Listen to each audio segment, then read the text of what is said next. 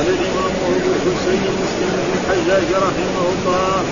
قال حدثنا قتيبة بن سعيد. قال حدثنا ليث قال وحدثنا محمد بن مثنى قال حدثنا أبو بكر الحنفي قال حدثنا وأجئت ظهري إليك ورغبة ورهبة. فين هذا؟ وأجئت ظهري إليك رغبة ورهبة. أقول اي باب هو؟ باب قال قال قال الحنفي. قال حدثنا وأجئت لا الترجمة الا الترجمة النووي. نحن اللي أنا أقول باب خطوتين باب جواز الخطوة والخطوتين في الصلاة.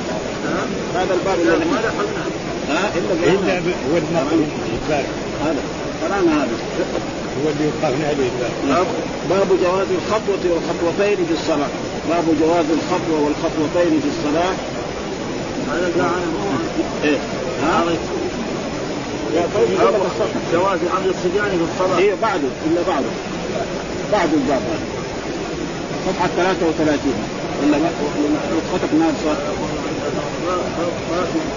لا باب النهي عن جواز حمل الصبيان في الصلاة إيش بعده باب؟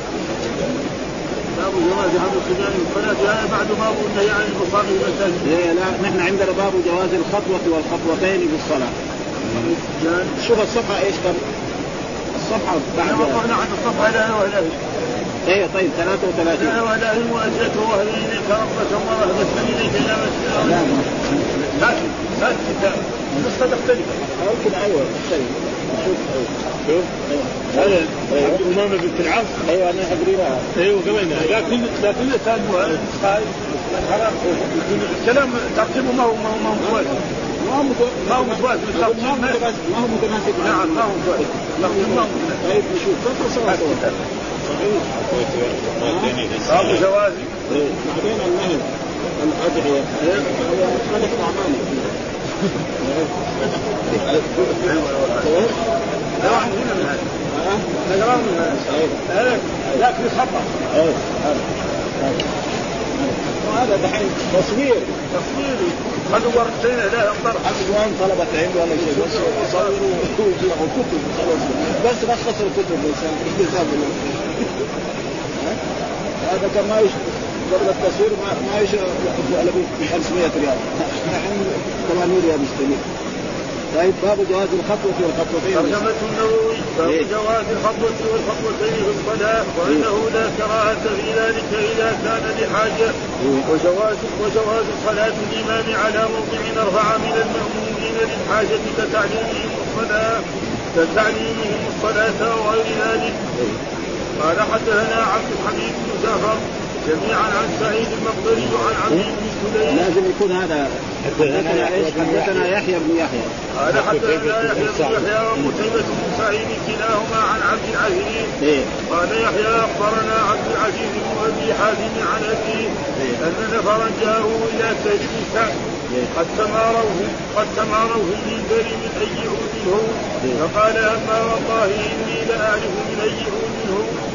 ومن عمله ورأيت رسول الله صلى الله عليه وسلم أول يوم جلس عليه قال قلت له يا أبا عباس فحدثنا قال أرسل رسول الله صلى الله عليه وسلم إلى امرأة قال أبو حاتم إنه ليسميها يومئذ انظري غلامة غلامة النجار يعمل لي أعوادا يكلم الناس عليها فعمل هذه الثلاث درجات. ثم أمر بها رسول الله صلى الله عليه وسلم فوضعت على الكفر فهي من طرفاء الغابة. ولقد رأيت رسول الله صلى الله عليه وسلم قام عليه قام عليه فكبر وكبر الناس وراءه وهو على المنبر. ثم رفع فنزل القهقرى حتى سجد في أصل المنبر ثم عاد حتى فرغ من آخر صلاته ثم أقبل على الناس فقال يا أيها الناس إنما صنعت هذا لتهتموا بي ولتعلموا صلاة ولتعلموا صلاتي قال حدثنا قتيبة بن سعيد. قال حدثنا يعقوب بن عبد الرحمن بن محمد بن عبد الله بن عبد القاري القرشي. قال حدثني أبو حاتم أن رجالا أتوا سهل بن سعد. قال وحدثنا أبو بكر بن ابي بن أبي شيبة وزهير بن حرب وابن أبي عمر. قالوا حدثنا سفيان بن عيينة عن أبي حازم قال اتوا سهل اتوا بن سعد فسألوه من أي شيء منبر النبي صلى الله عليه وسلم وساقوا الحديث نحو حديث أبي حازم. قال وحدثني الحكم بن موسى القنطري قال حدثنا عبد الله بن مبارك قال وحدثني وحدثنا أبو بكر وأبي شيبة قال حدثنا أبو خالد وأبو أسامة جميعا عن هشام عن محمد عن أبي هريرة عن النبي صلى الله عليه وسلم أنه نهى أن يصلي الرجل مقتصرا وفي رواية أبي بكر. قال نهى رسول الله صلى الله عليه وسلم. قال حدثنا أبو بكر وابي شيبة. قال حدثنا وكيع. قال حدثنا هشام الدستواني عن يحيى بن أبي كريم عن أبي سلمة عن معيط قال ذكر النبي صلى الله عليه وسلم المسح في المسجد يعني الحصى. قال إن كنت لا بد فاعلا فواحدا. قال حدثنا محمد بن المثنى. قال حدثنا يحيى بن سعيد. عن هشام قال حدثني أبي كريم عن أبي سلمة عن معيط أنهم سألوا النبي صلى الله عليه وسلم عن المسح الصلاة.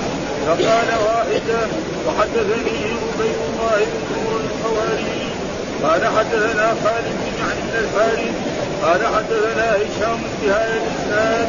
وقال فيه حدثني معلق هاهم وحدثناه أبو بكر وابي شيبة. قال حدثنا الحسن بن موسى.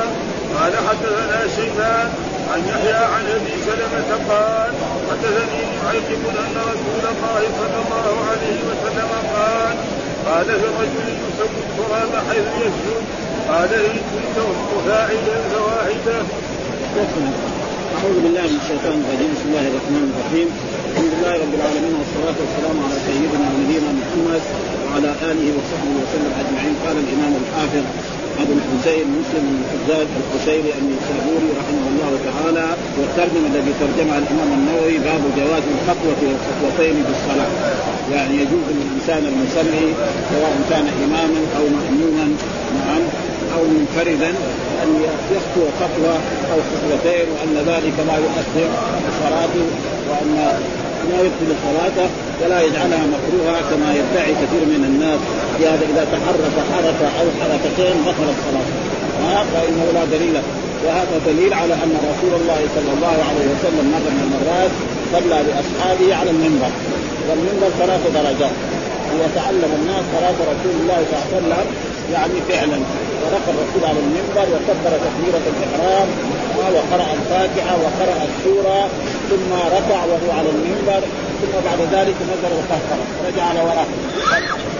وسجد في إيه؟ في أسفل المنبر سجدتين ثم رقى المنبر مرة ثانية. نعم وقرأ الفاتحة وقرأ السورة وركع ثم نزل القهقرة.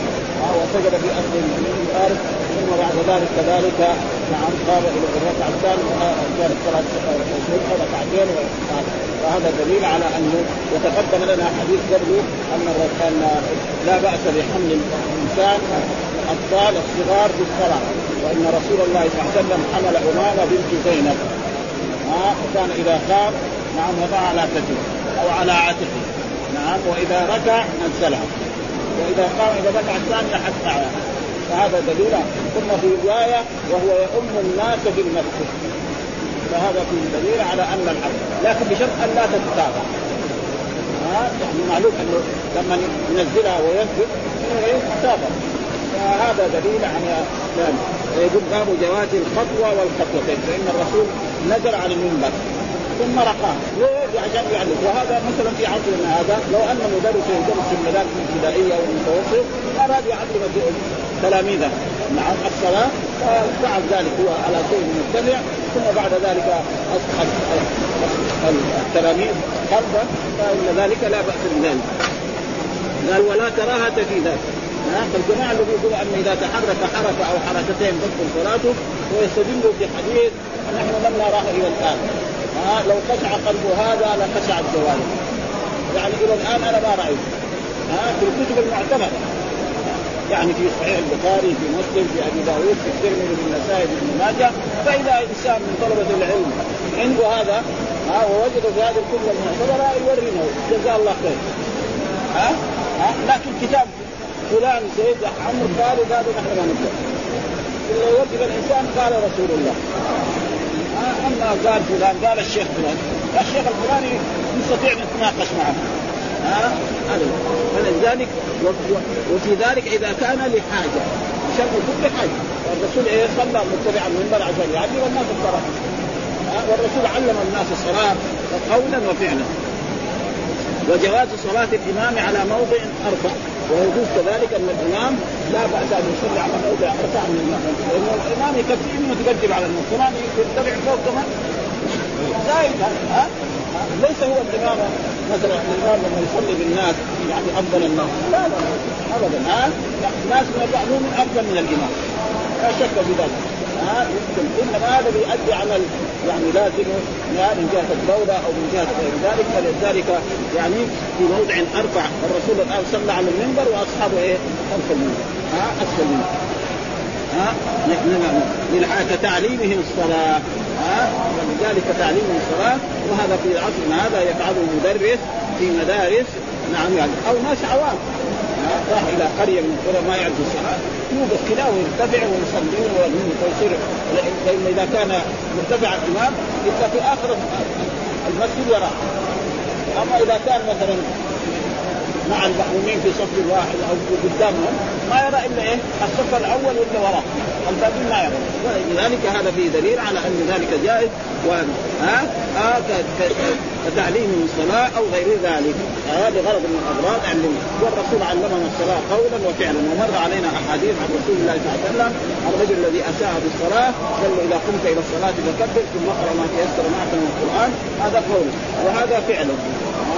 والصحابة كذلك كانوا يفعلون ذلك. فإن أبا هريرة مره من المرات صلى بأصحابه وقال إني لاشبهكم صلاة بصلاة رسول الله صلى الله عليه وسلم. عشان الله يرفع صلاه احسن نعلم كيف كان الرسول يصلي إيش الدليل؟ قال حدثنا يحيى بن يحيى وقتيبة بن سعيد كلاهما عن عبد العزيز قال يحيى نعم أخبرنا وعبد العزيز بن أبي حازم عن أبي أن نفرا أو النفر معناه في اللغة العربية معناه الجماعة من ثلاثة إلى عشره هذا معنى مو زي ما دحين واحد جاءني نفر واحد في بيتي معنى واحد لا النفر ولا هذا القرآن ها قلوب إيه أنه استمع نفر من الجن نفر من الجن فالنفر معناه من ثلاثة إلى إيه؟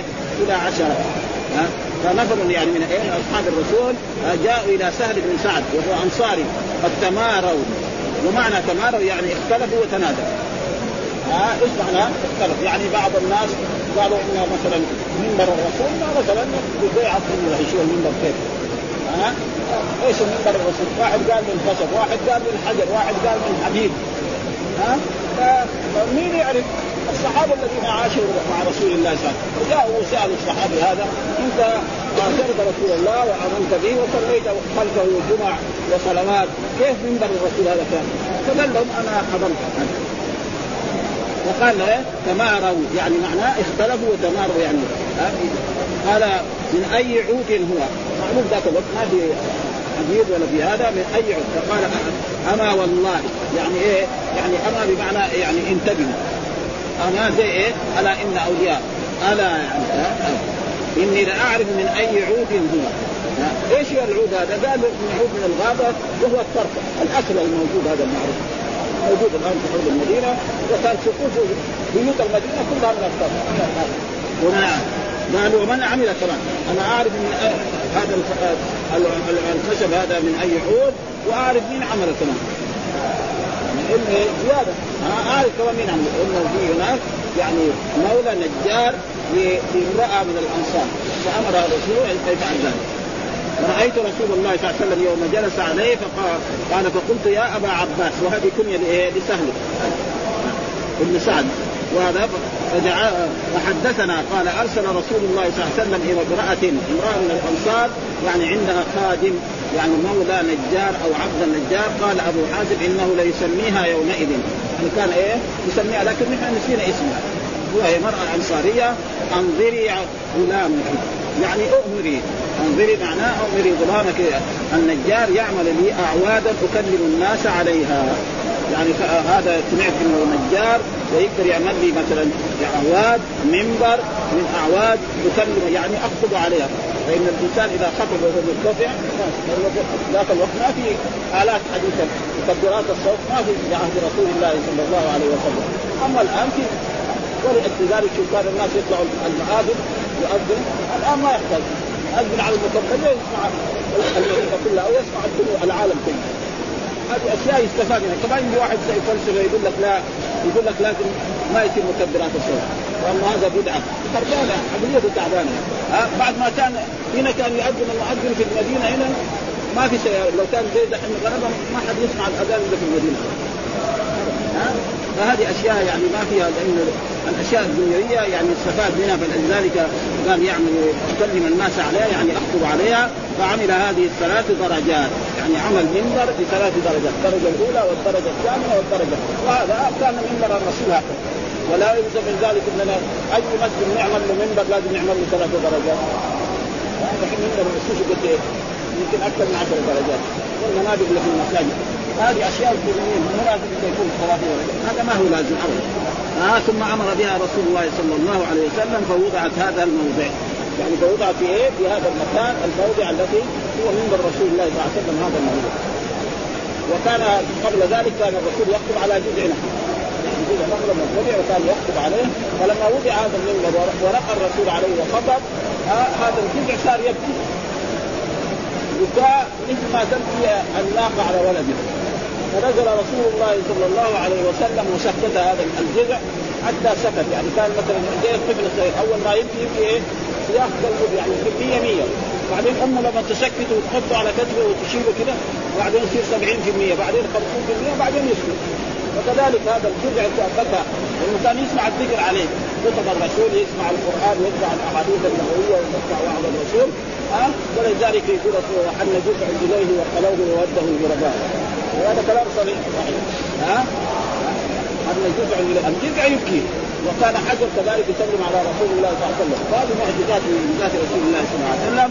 قال آه ووضعت هذا الموضع وهو المكان الثاني. وهذا المنبر الآن في في المكان الذي وضع هذا الجزء وكان الظاهر أن الجزء هذا كان إيه؟ في الشارع المتجمع حتى أن في بعض كتب رأينا يقولوا يسمون مكان الساريه الحنانه المراد هي صاحب كتب الباكستانيه لأنه يعترض هذه الأشياء ويجوا وتقريبا الساريه التي بعد المنبر كمان على الجهة الشرقية. ها كان الجزء في هذا والمنبر في مكان هذا من عهد رسول الله صلى الله عليه وسلم إلى يومنا هذا. ما تغير عن مكانه ابدا. ولقد رأيت رسول الله قام عليه فكبر يعني رأيت رسول الله مرة من المرات قام عليه فكبر تكبيرة الإحرام على المنبر. ثم قرأ الفاتحة وقرأ السورة نعم والناس وراءه وهو على المنبر. ليش سمي المنبر؟ لأنه مرتفع. المنبر من فين أصير من الارتفاع آه ثم بعد ذلك لما قرأ الفاتحة وقرأ السورة نزل على القلب وسجد في أصل المنبر. يعني في أسفله سجدتين ثم كمان ثانية فإذا كانت صلاة رباعية يعني ثمانية مرات. نزل وطلع هذا معناه انه جائز ها؟ الرسول فعل ذلك ليعلم الناس كيف صلاة رسول الله صلى الله عليه وسلم عمليا. ها؟ فنزل القهقرة حتى والقهقرة معنى ينزل على خلف على وهر ما يشاهد. ليه؟ عشان لا يستدبر الكعبة. لأنه لو نزل كذا يصير بعدين الكعبة وراه صلاة تدخل واستقبال القبلة لابد إيه؟ ها؟ شرط من شروط الصلاة. حتى سجد في اصل ثم عاد حتى فرغ من آخر صلاته. يعني صلاة رباعيه معناها ثمانية مرات. نزل وارتفع ثمانية مرات. أبو. ثم أقبل على الناس. ثم بعد ذلك أقبل على قال أيها الناس إنما إنما صنعت هذا لتأتموا بي ولتعلموا وتعلموا صلاتي. تعلموا يعني فكان ولتتعلموا صلاتي. تاءين واحدة تاء كذبت كذا وهذا موجود في اللغة العربية جائز. ها إذا كان فعل مبتدئ بتاءين نحذف واحدة ونكفي واحدة ما في شيء. هذا تلظى اصله كان إيه؟ تتلظى وهنا كذلك تعلموا أي لتتعلموا صلاة.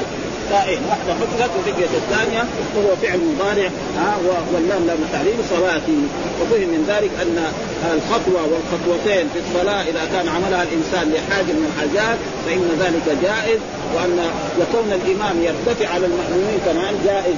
بغرض من الأغراض، أما بدون غرض من الأغراض فلا يكفي الإمام أنه يتقدم الناس، كمان يرتفع كمان بدرجة أو درجتين هذا ما ينبغي.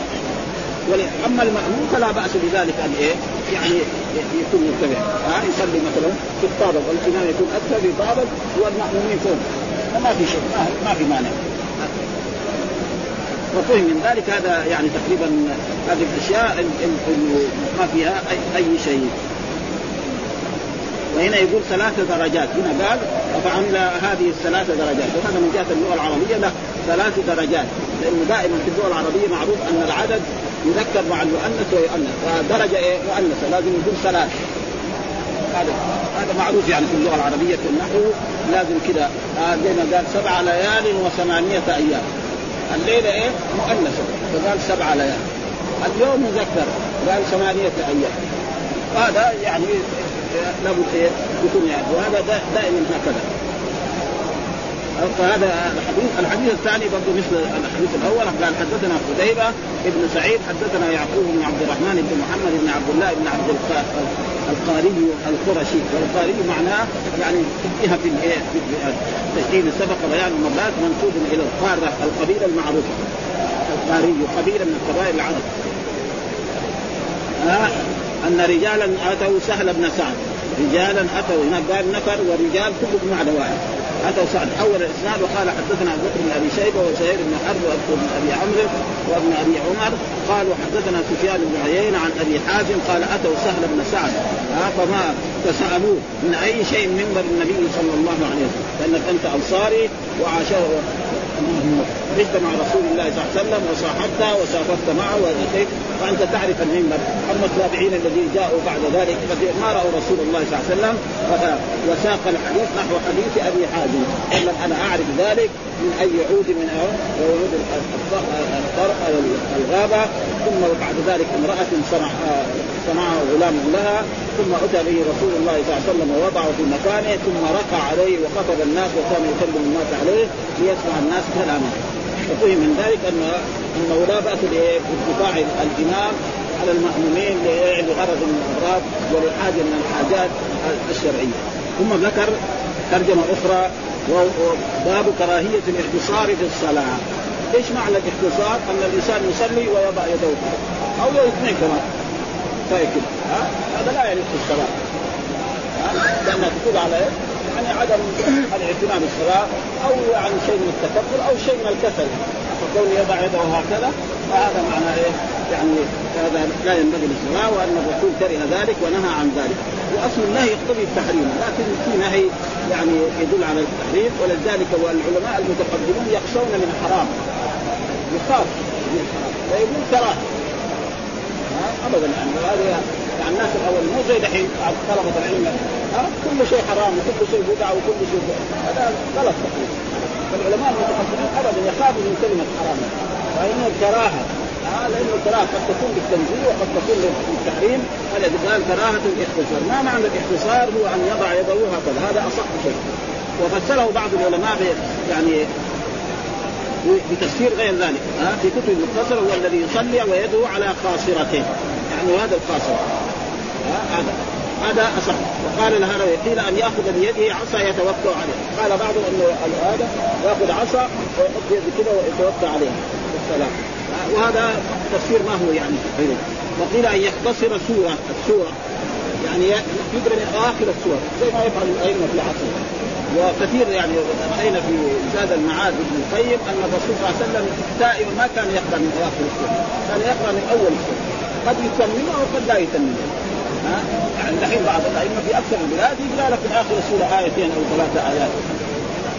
فبعض الكثير ولكن أصح الأقوال هو أن الاختصار هو وضع اليد هذا هو وهذا كله تفاصيل على كل حال تفاسير ما هي ما هي لأنه يقول كراهه الاختصار. اختصار السورة وثبت عندنا في احاديث عن رسول الله صلى الله عليه وسلم أن الرسول صلى ركعتي الفجر وقرأ فيها قولوا آمنا بالله وما أنزل علينا وما أنزل على إبراهيم وإسماعيل وإسحاق ويعقوب وإسحاق وما أوتي موسى وعيسى وما أوتي النبيون من ربهم لا نفرق بين أحد منهم ونحن له مسلمون. ها وقرأ في الركعة الثانية قل يا أهل الكتاب تعالوا إلى كلمة سواء بيننا وبينكم ألا نعبد إلا الله ولا نشرك بشيء ولا يتخذ بعضنا بعضا أربابا من دون الله فإن تولوا هذا فإذا كان الرسول جزء من آية من سورة ما ينكر وهذا صحيح أنه جائز. الا ما يعني كان الرسول صلى الله عليه وسلم أكثر ما كان يقرأ يقرأ السورة الأولية. والآن ما شاء الله يعني في حركة في هذا الموضوع. يعني الأئمة وهذا في فعلوا مثل هذه الأشياء وهي يعني سليمة جدا. وقيل وقيل أن يحذف فلا يؤدي قياما يعني إيه؟ يحذف يعني إيه؟ لا يؤدي قيامه وركوعه ينقضها نقرا دي فهذا وسجود وحدودها والصحيح الأول. هذا الإمام النووي يقول أن الصحيح الاختصار معناه أن يضع يده على خاصرته هذا هو الصحيح. والتفاسير الثانية كلها تفاسير بدعة يعني هو. يعني ما هي صحيحة ابدا. إيش الدليل؟ قال حدثنا الحكم بن موسى القنطري قال حدثنا عبد الله. والقنطري يعني نسبة إلى محله في العراق. زي ما نقول واحد مثلا ساكن في في محل أو في جهة ينسب إلى في مناطق أو في غير ذلك أو في أي هذا معنى القنطري. وحدثنا عبد الله بن مبارك هذا من ائمه الحديث.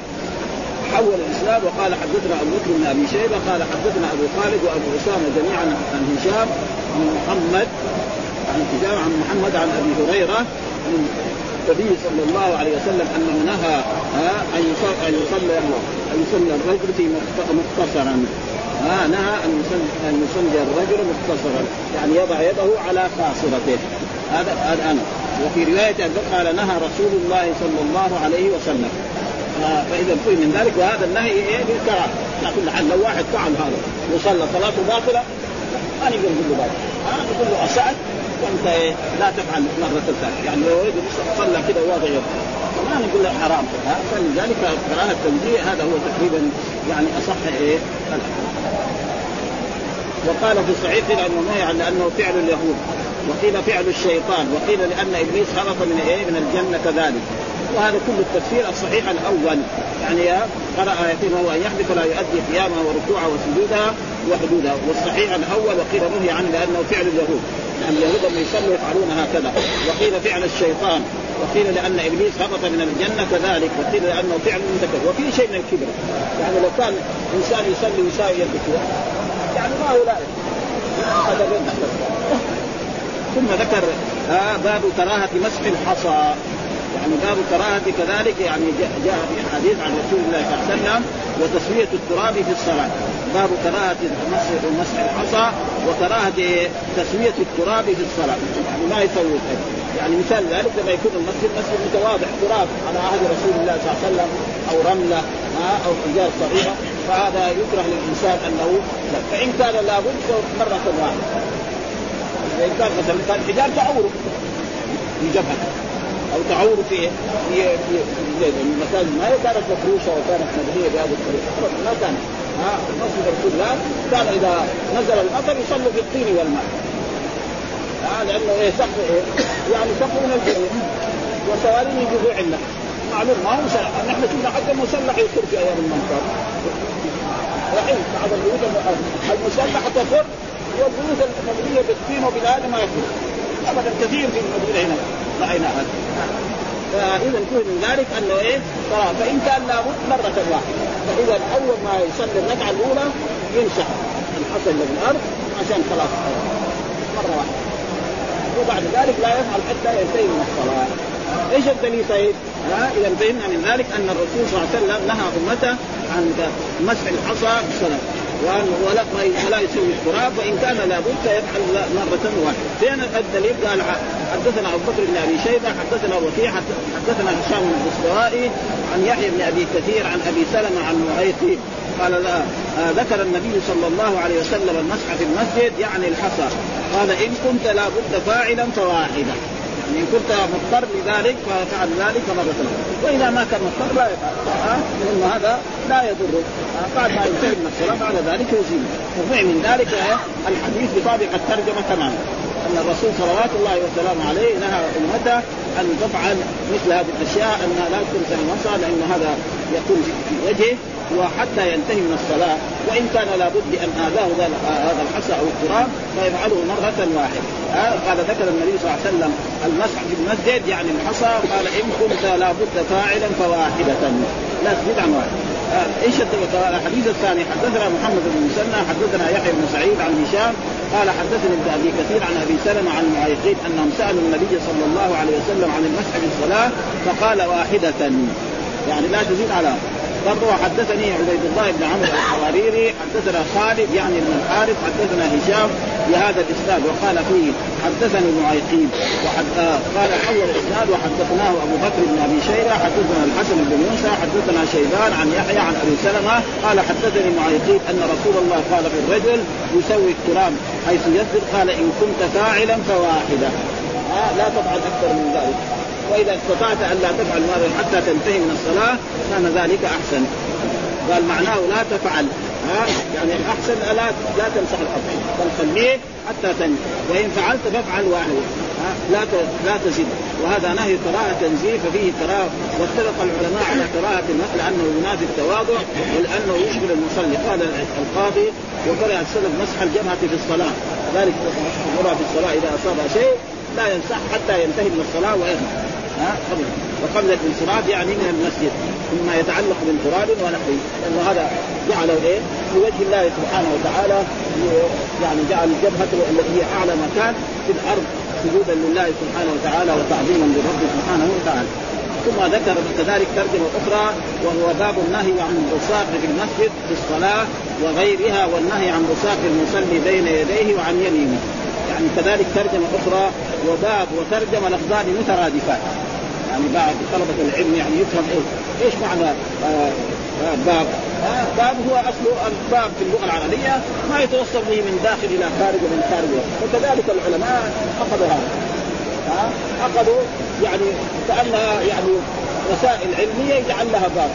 يغلق كمان يفتح باب ثاني وهكذا زي الغرف. وكذلك ترجمة.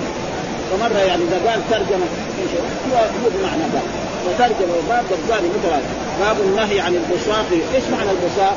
يعني الدخان الذي يخرج الإنسان من إيه؟ من فمه ها هذا يسمى بصاق والذي يخرج من صدره أو من رأسه من الدماغ هذا يسمى نخام يصير إيه؟ في؟ إيه؟ نعرف إيش معنى البصاق وايش معنى البصاق هنا إيه؟ بصاق وبصاق ها وفي نقامه ها فالنقامه تكون من الصدر رجل معاه يؤلمه أو يعني بلغم فيكح فيخرج منه هذا. هذا يسمى نقام والبساق يعني يكون من الفم. وكذلك البساق. قال باب النهي عن البساق في المسجد في الصلاة. يعني لا ينبغي الإنسان نعم هو يصلي وغيره وغير إيه؟ وغير الصلاة. ما يفعلان. والنهي عن بساق المصلي بين يديه. وكذلك النهي عن بساق المصلي بين يديه. الإنسان بيصلي نعم بينما هو يقرأ الفاتحة ويقرا السورة وجاء للبساق فيقوم يدخل أمامه. هذا ما هو أدب لأنه هو بإيه؟ كان يقرأ بالفاتحه مثلا مثال عشان نقرب المعنى لكن كان يقول هي مثلا يقول الحمد لله رب العالمين الرحمن الرحيم مالك يوم الدين. جاء المصايب أما إيه؟ الرب سبحانه وتعالى. هو يقول مالك يوم الدين ويفسق ها؟ فما ما هو لا يعني ما هو أدب وما أراد. هذا يرتد عن الإسلام. ما هو ادب لو كان كذلك الوساق هذا جاء له قدام الاميره المحكم ما يفعل هذا يسوي طريقه كذا يتخلص من بعيد حتى لو يبلعها ابدا فلأجل ذلك بين يديه. بين يديه معنى امامه فإذا كان طيب مضطر ها يبسط سياتي حديث يبسط عن يساره أو تحت قدمه يعني يبسط إيه؟ عن يساره يبسط من هذه. أو تحت قدمه يفعل كذا وهذا بشرط أن يكون المسجد إيه تراب. مثلا فراج زي هذا هذه مثلا يكون 25000 ريال. إذا كان يطلق عليها أو يصلى بالنعل عليها بعد ما تعيش يعني يعني خمس سنوات وتعيش سنه والناس ما ما يعني الناس الآن في بيوتهم يخلوا الناس يدخلوا في محلات مفروشه الكنبة الممتازة اللي اشتراها ب 15000 ريال أو 20000 ريال.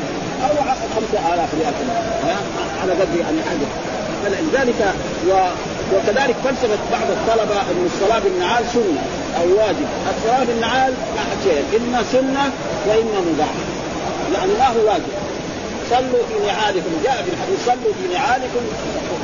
يعني ليس معناه واجب. ليس كل أمر موجود. يعني كمان لازم يكون طلبة العلم يعني ناس عندهم شيء من الفقه. مسجد مثل هذا المسجد ما يصلى بالنعال.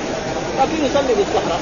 اذا صلى بالنعل ما في شيء كمان هذا يساوي كيف واحد يصلي بالنعل رسول أمر. خالفوا المشركين اليهود وصلوا بالنعالهم يعني ما في شيء. فهذا يعني كان يرتفع يكون سنة. يعني ما يزيد عن سنة. فلذلك يعني أما مباح وإما أما واجب لا. ها؟ ابدا. فيقول هنا باب النهي عن البصاق وقلنا البصاق هو البزاق وهو الذي يخرج من الفم في المسجد في الصلاة وغيرها. لا ينبغي هذا انه هذا يأثر على الناس. يمكن واحد لو بصق كذا يعني شخص يعني الحساس يمكن يعني يستغرق والنهي عن بصاق المصلي بين يديه ها وعن يمينه لأنه عن يمينه ملك من الملائكة وعن امامه عن الرب سبحانه وتعالى والرسول. وهذه فيه إيه؟ معية يعني كأنه معية خاصة. إيش الدليل؟ قال حدثنا يحيى بن يحيى التميمي آه، قال قرأت على مالك عن نافع عن عبد الله بن عمر أن رسول الله صلى الله عليه وسلم رأى بصاقا في جدار القبة. يعني رأى الرسول صلى الله عليه وسلم في هذا المسجد بصاقا في إيه؟ في قبة في جدار القبة يعني امامه امامه إيه؟ اللي يصلي فحكه يعني فأتى بماء وأتى بشيء حكه حتى ازاله ومر من المرات في أحاديث مرت علينا أن الرجل لما فعل ذلك الرسول يعني أمر أنه لا يصلي بالناس مرة. ما فهم من ذلك أنه لا ينبغي الإنسان أن يبسط إيه؟ قبله فإن كان لابد في عصرنا هذا يكون عنده منديل. يبسط ما عنده منديل عنده مثلا مشلع ها يساوي كذا يمسك فيه ويساوي كذا الناس الاولين ما عندهم مناديل ولا عندهم هذا يعني عنده عنده ثوب عنده يعني ثوب خشن. ما يجرى له شيء يعني ولا لما يوسف في كذا ما يجرى شيء لكن دحين لو بصق في ثوبه هذا يعني قد يتأثر الثوب فيروح بعدين يغسل وإذا كان عنده منديل بصق بالمنديل انتهى الموضوع. وإلا إذا كان تراب نعم بصق إيه؟ نعم عند قدميه أو عن يسار وكذلك عن يسار إذا كان ما كان أحد. أما إذا كان عنده أحد كذلك يعني يرى الإمام النووي أنه لا يبصق قال فحكه ثم أقبل على الناس فقال إذا كان أحدكم يصلي فلا يبصق نهي من رسول الله صلى الله عليه وسلم قبل وجهه. يعني أمام وجهه. ها؟ قبل وجهه فإن الله قبل وجهه. ها؟ يعني هذه فيها معية خاصة. ها غير ما مره قلنا ان ان المعيه معيتان معيه عامه وهي أن الله مع جميع عباده بعلمه وسمعه وبصره وهذا موجود في القرآن وهو معكم. اينما كنتم وآية في سورة في الحديث. والآية الثانية في سورة المجادلة نعم ما يكون من نجوى ثلاثة إلا هو رابعهم ولا خمس إلا هو سادسهم ولا أدنى من ذلك ولا أكثر إلا هو معهم معهم إيه؟ بعلمه وسمعه. جميع الناس يعلم ما يفعلون وبسمعه يسمعهم ويبصرون وهناك معية خاصة وهي أن الله مع المؤمنين. ها مثل ما قال الله تعالى لنبينا محمد صلى الله عليه وسلم لما كان الرسول صلى الله عليه وسلم وأبو بكر في الغار نحن اذا في الغار. قائد قال لصاحبه لا تحزن إن الله معنا. إن الله إيه؟ معنا. يعني معنا بالنصر وبالتأييد وبال. فقريش يمروا أمام الغار ما يشوفوا الرسول ولا يشوفوا أبو بكر. ليه قالوا فوقهم لأنه لو وجه لو حصل الرسول إيش يؤدي؟ إلى قتل الرسول، لأن الله وعد أن هذا الدين لابد كده، لذلك ما يمكن يستحيل أن يرى الرسول، بعد أيام خلاص الرسول في المدينة. فقال إيه؟ إن الله معنا، معنا بنصره وتأييده ها آه؟ كم من فئة قليلة غلبت فئة كثيرة بإذن الله والله مع الصابرين معية إيه؟ خاصة في ناس فلسفات آه يعني نسمع بعض الناس من طلبة العلم من المشايخ يقول إنه وهو معكم هذا ما حد قالوا إلا الوهابية كمان. ها ها معه في بعض في محلات يعني لا تجد إذا قلنا الله معنا في كل مكان نحن جينا عند امير من الأمراء أو حاكم من الحكام وكان هذا الحاكم ذهب إلى بيت الخلق السكرتير حقه إيش يقول؟ ما يقول ذهب إلى بيت الخلق يقول دحين انتظم دحين مع أنه هذا الحاكم ده أو الأمير أو الملك أو أو رئيس الجمهورية لازم يدخل بيت الخلق يوميا واذا ما دخل بعد يروح المستشفى ولا يموت كمان. ما فيش كلام. طيب يمكن ما ما تليق بالانسان المحترم فلذلك ثم نفس الآية بتدل على هذا. الآية بدأها بالعلم وانتهاها بالعلم. يعني تقريبا يعني واحد لو جينا الآية يعني ما يكون من إلا وراء ولا خير إلا ولا ادنى ولا أكثر إلا أينما ثم ينبئهم بما عملوا يوم القيامة. والآية الاخيره بالحديث كذلك. فلذلك المعية معيتان معية وكذا هذا لما الإنسان يبحث في الوجه كانه ذلك لا ينبغي الإنسان أن يفعل مثل ذلك فاذا اضطر يعني يبسط إيه؟ عن يساره أو تحت قدمه أو في منديل عنده. آه الحديث الثاني قال حدثنا أبو بكر بن أبي شيبة حدثنا عبد الله بن نمير وأبو أسامة وحدثنا ابن نمير حدثنا أبي آه جميعا عن عبد الله. حول الإسناد وقال حدثنا قتيبة ومحمد بن رمح عن الليث بن سعد. حول الإسناد وقال حدثني زهير بن حرب. حدثنا إسماعيل يعني بن عن أيوب.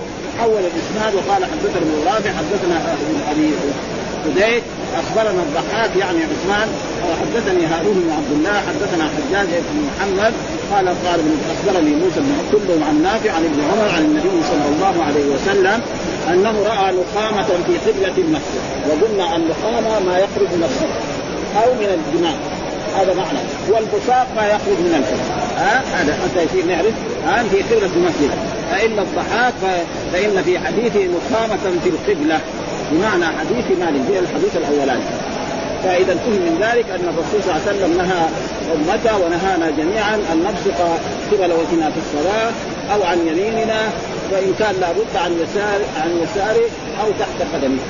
أو يكون عنده منديل يلزم. فإن هذا لا يليق فإنه هو في بينما هو يقرأ يقول إيه؟ يكفر.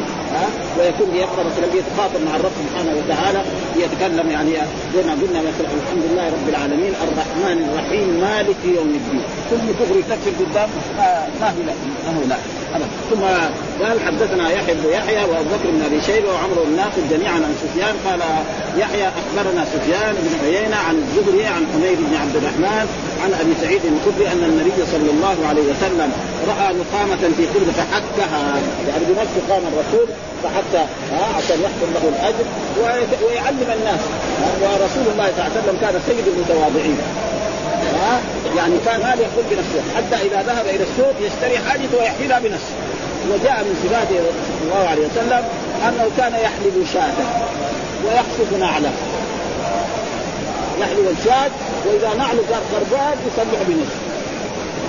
نحن دحين الناس إذا صار خربان يرميه. اشتري واحد جديد يعني. ما يحتاج يصلحه فرسول الله كان سيد المتواضعين فلذلك يعني قال تحكى بحصاة. حصاة يعني جاء الحجر وحتى النخامة هذه وجاء في رواية إنه إيه نهى هذا الرجل أن يصلي مرة ثم نهى أن يبزق الرجل عن يمينه وامامه ولكن يبزق عن يساره أو تحت. يعني ثم نهى الرسول نهى أن يبزق الرجل. يعني والبزاق والفساق والصاد مترادفة. وجاء في رواية ضعيفة بساق بالسين. ها؟ إما بالزاي وإما بالصاد. بزاق بساق هذا الصحيح. وجاء في رواية وساء بالسين. وهذا ضعيفه جدا. قالوا يساري أو تحت قدمه اليسرى. ها؟ لأن تحت قدمه وهذا بشرط يقول الإمام النووي يكون مع الجميع. ثم ذكر كذلك حدثنا أبو الطاهر وحرملة بن قال حدثنا أبو هيب عن يونس الاسلام قالوا أحدكم يكون مستقبل ربه. ها لأنه مستقبل ربه فيتنخنق امامه ايحب أحدكم أن يستقبل أن يستقبل يعني واحد. بيتكلم معاك يعني نحن بنرى. إنسان مثلا يعني يعني شيء مشاهد. رجل يكون معاه مظلوم ويتكلم مع رجل ويجي له العطاس. فاذا عطس بعض العطاس حق الانسان الثاني الانسان هذاك بس بيستحي ما يقول لي يأكلها على فما بالي ان هو انسان يقرا ثم بعد ذلك يبدا الانسان إن هذا لا يليق بايه؟ بالانسان فما باله مع الرب سبحانه وتعالى وإنه هو مستقبل. يعني مستقبل القبله يخاطب ربه سبحانه وتعالى في القرآن الذي يقراه فلذلك لا ينبغي للإنسان أن يفعل مثل ذلك. هذا يتحمل أو يحب أن يستقبل فيتنحنى في وجهه. فإذا تنحنى فليتنحنى فليتنحنى فليتنحنى عن يساره. يعني فليدخل عن يساره. أو تحت قدمه تحت فإن لم يجد فليقل هكذا يعني يأخذ ثوبه ووصف الحاكم فدخل في ثوبه ثم مسح بعضه على بعض. واحاديث يعني آه، آه، هي المعنى واحد. ولكن رواه الإمام مسلم والامام مسلم ممتاز بهذه الأشياء. ها آه أن الاحاديث يعني يأتيها بإيه؟ بعدة أسناد سند ويكون إيه؟ المعنى واحد. وهذا لا يسمى تكرار بالنسبة للحديث. ثم ذكر قال حدثنا شيبان ابن فروق فروق حدثنا عبد الوارث حول الاسناد وقال حدثنا يحيى بن يحيى أخبرنا هشام حول الاسناد وقال حدثنا محمد بن مسنى حدثنا محمد بن جعفر حدثنا شعبة كلهم عن القاسم بن مهران عن أبي رافع عن أبي هريرة عن النبي نحو حديث ابن علي وزاد في حديث هشيم قال أبو هريرة كأني أنظر إلى رسول الله يرد ثوبه بعضه على بعض. يعني هو فعل هذا والرسول كان فعل ذلك وفعل هكذا وكفر وساوى كذا وكذلك إذا كان عنده منديل يعني عندنا المناديل الخليفه هذه فقد يزول كل شيء. قال حدثنا محمد بن مسنى وابن بشار قال ابن مسنى حدثنا محمد بن جعفر حدثنا شعبة قال سمعت قتادة يحدث عن أنس بن مالك قال قال رسول الله إذا كان أحدكم في الصلاة فإنه يناجي ربه فلا يبزقن. هنا النهي مع إيه؟ من التوكيد. هذا فيه. يعني كان لا يبزق. هذا نهي. فإذا يبغى يأكد هذا كمان يقول لا يبزق. موجود في القرآن. ليسجنن وينبذن هذا معناه تأكيد يعني كأنه إيه؟ فلا يبدقن لا نافي ويبدقن هذا فعل مضارع مبني على الفتح اتصال بإيه؟ بنون التوكيد الثقيلة ها؟ بين يديه يعني أمامه ولا ولكن عن شماله. أو تحت قدمه. تحت قدمه. أظن في أو تحت لكن ما نقدر لأنه يعني الامام ما تحت قدمه. ثم قال حدثنا يحيى بن يحيى وقتيبة بن سعيد قال نعم أخبرنا أخبرنا وقال قتيبة حدثنا أبو عوانة يعني كل واحد يروي شيء. أخبرنا وحدثنا كل واحد لكن مع ذلك يجيب إلا قال له شيء. ما لا يجيب ولا كلمة ولا شيء. وإلا ما في بين أخبرنا وحدثنا كل واحد. قال يحيى أخبرنا وقال قتيبة حدثنا أبو عوانة عن قتادة عن أنس بن مالك قال قال رسول الله البزاق في المسجد خطيئة. يعني ذنب واسم وكفارته دفنه هذا إذا كان مسجد إيه؟ يعني تراب. يعني مسجد تراب أو رمل فإذا حسبوا الغبار وبصق المسجد ما هو بالصلاه ها؟ يدفن فإذا دفنوا في التراب خلاص ما يفات ويزول وكفارتها دفنها وكل ذنب له كفارة.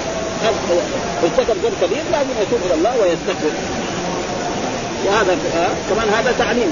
يعني أي إنسان حصل له يعني بزق في المسجد أو بصق في المسجد فعليه إيه؟ أن يدفن واذا ما دفن يصير إيه؟ عليه ذنب وعليه. حدثنا يحيى بن حبيب الحارثي حدثنا خالد يعني بن الحارث حدثنا شعبة قال سألت قتادة عن التبن في المسجد. قال سمعت أنس بن مالك يقول سمعت يقول التبن في المسجد خطيئة. تقال في المسجد خطيئه وكفارتها دفنها وهذا إذا كان إيه مسجد تراب أو رمل أو حصى أو غير ذلك. وكفارتها فمعناه انه ارتكب هذه الخطيئة فعليه تكفيرها كما أن الزنا والخمر وقتل الصيد في الإحرام محرمات وخطاياها وخطايا. وإذا ارتكبها فعليه عقوبتها. فإذا مثلا صاد وهو محرم عليه الجزاء ها؟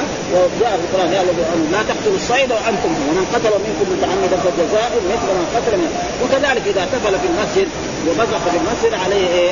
آه كفارة. هذه ذنب وخطيئة عليه أن يكتم تلك آه البزاق وتلك ويزول عنه الذنب وفي المراد في دفنها فالجمهور قالوا المراد دفنها في تراب ورمل وحصاته وإن كان فيه تراب أو حصاد ونحوها والا فيخرجها اذا كان زي هذا ما يفسق أبدا. حرام عليه.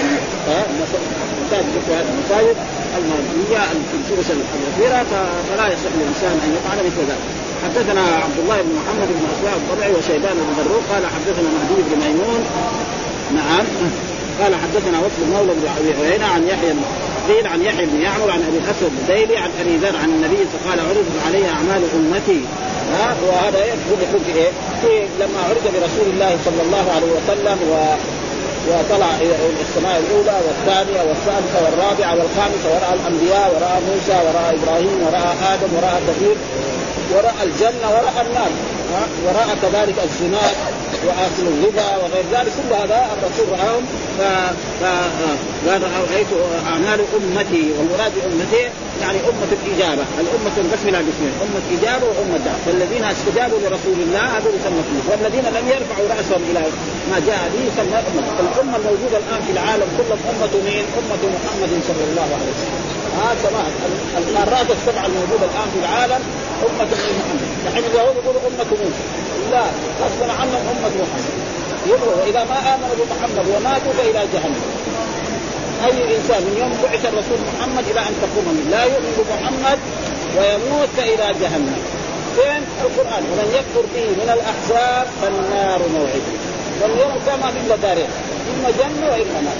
وهذا كل ما يقال في في الإذاعات وفي الصحف وفي وفي الدول آه أن الأديان السماويه ثلاثة دين اليهود واحد ودين النصراني اثنين ودين الإسلام واحد. يبغى يصير مسلم يصير يبغى يصير يهودي يصير يبغى يصير نصراني. هذا كله كلام خربان لازم يؤمن بمحمد صلى الله عليه وسلم إلا ولذلك قال امتي آه، حسنها وسيئة.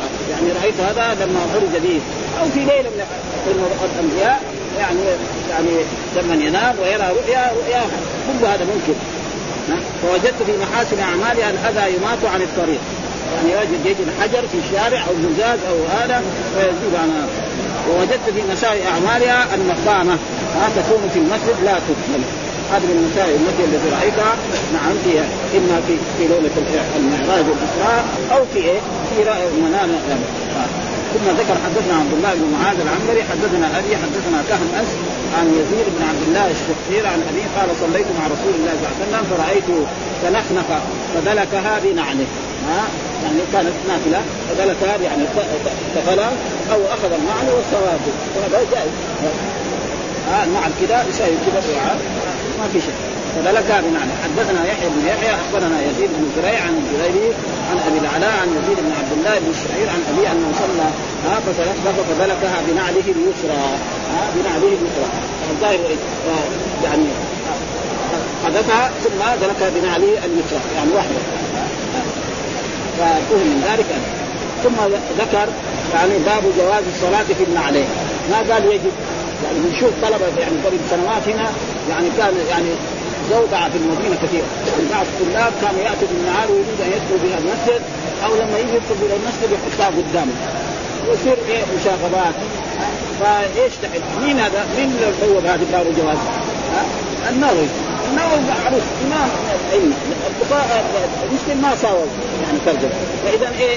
يعني جائز الصلاة بالنعال نبغى نزيد شوية نقول إيه؟ يعني سنة. خلاص. يعني الصلاه بالنعال ما يخرج إما سنة وإما إيه؟ مباح. أما واجب؟ لا. وأي واحد؟ وأي إنسان يقول من طلبة العلم أنه واجب فهو غلطان. ليش؟ الناس ليش يقول إنه واجب؟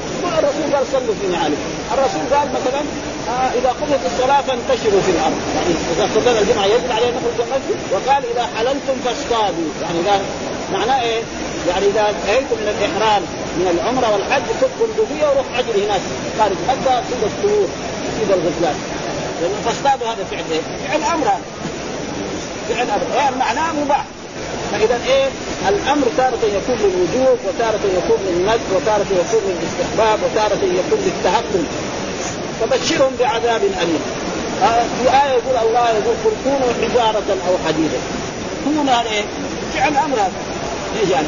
يعني الله يقول للكفار سيروا حجارة مو يعني يعني شوية لحم شوية عسل. سيروا حجارة ربنا يعيدها في الجنة ولذلك قل كونوا حجارة أو حديدا أو خلق من من يعيدنا؟ فطركم أول فسينظرون إليك رؤوسهم ويقولون متى. وكثير هذا. وأي طالب علم أو عالم يقول لا كل أمر وجود هو تقريبا ما فهم لا فهم الأحاديث ولا فهم السنة. صار عالم بالعافية. فليس كل أمر وجود وهذا شيء يعني واجب الرسول قال صلوا قبل المغرب صلوا قبل المغرب صلوا ثم قال لمن شاء. ومر علينا حديث الحج في هذه الأيام أن الرسول لما حج حجة الوداع ووصل إلى مكة وأمر أصحابه أن يحلوا من الإحرام الذين كانوا احرموا بالحج ها؟ فقال الرسول صلى الله عليه وسلم نعم حلوا. ها؟ وأصيبوا النساء. فحلوا هذا إيه؟ واجب. وأما واحد إذا غلب من, أعمال العمره لازم يجامع زوجته فعليا هي حلوا هذا فعل أمر. واصيبوا النساء. فاصيبوا النساء هذا إيه؟ مباح واحد اذا غلب من اعمال العمره يبغى يتصل بزوجته يتفضل. حلال. ما يبغى. وهذا ولذلك هنا الحديث. واحد حديث وساد عشان نقراه قال حدثنا يحيى بن يحيى أخبرنا بشر بن مفضل عن أبي مسلم عن سعيد بن يزيد قال قلت لأنس وكان رسول الله يصلي في النعلين قال نعم. اذا إيه؟ قال نعم هذا جائز هذا يعني الحديث يدل على الجواز يعني ما يدل على لكن في أحاديث أن الرسول قال إيه؟ صلوا في نعالكم خالفوا اليهود فهذا يعني يمكن يصير إيه؟ قال نعم قال حدثنا أبو الربيع الربيع الزهراني حدثنا عباد قال حدثنا قال سألت انسا بابنته فهذا من ذلك أن الحمد لله رب العالمين وصلى الله وسلم على نبينا محمد وعلى آله وصحبه وسلم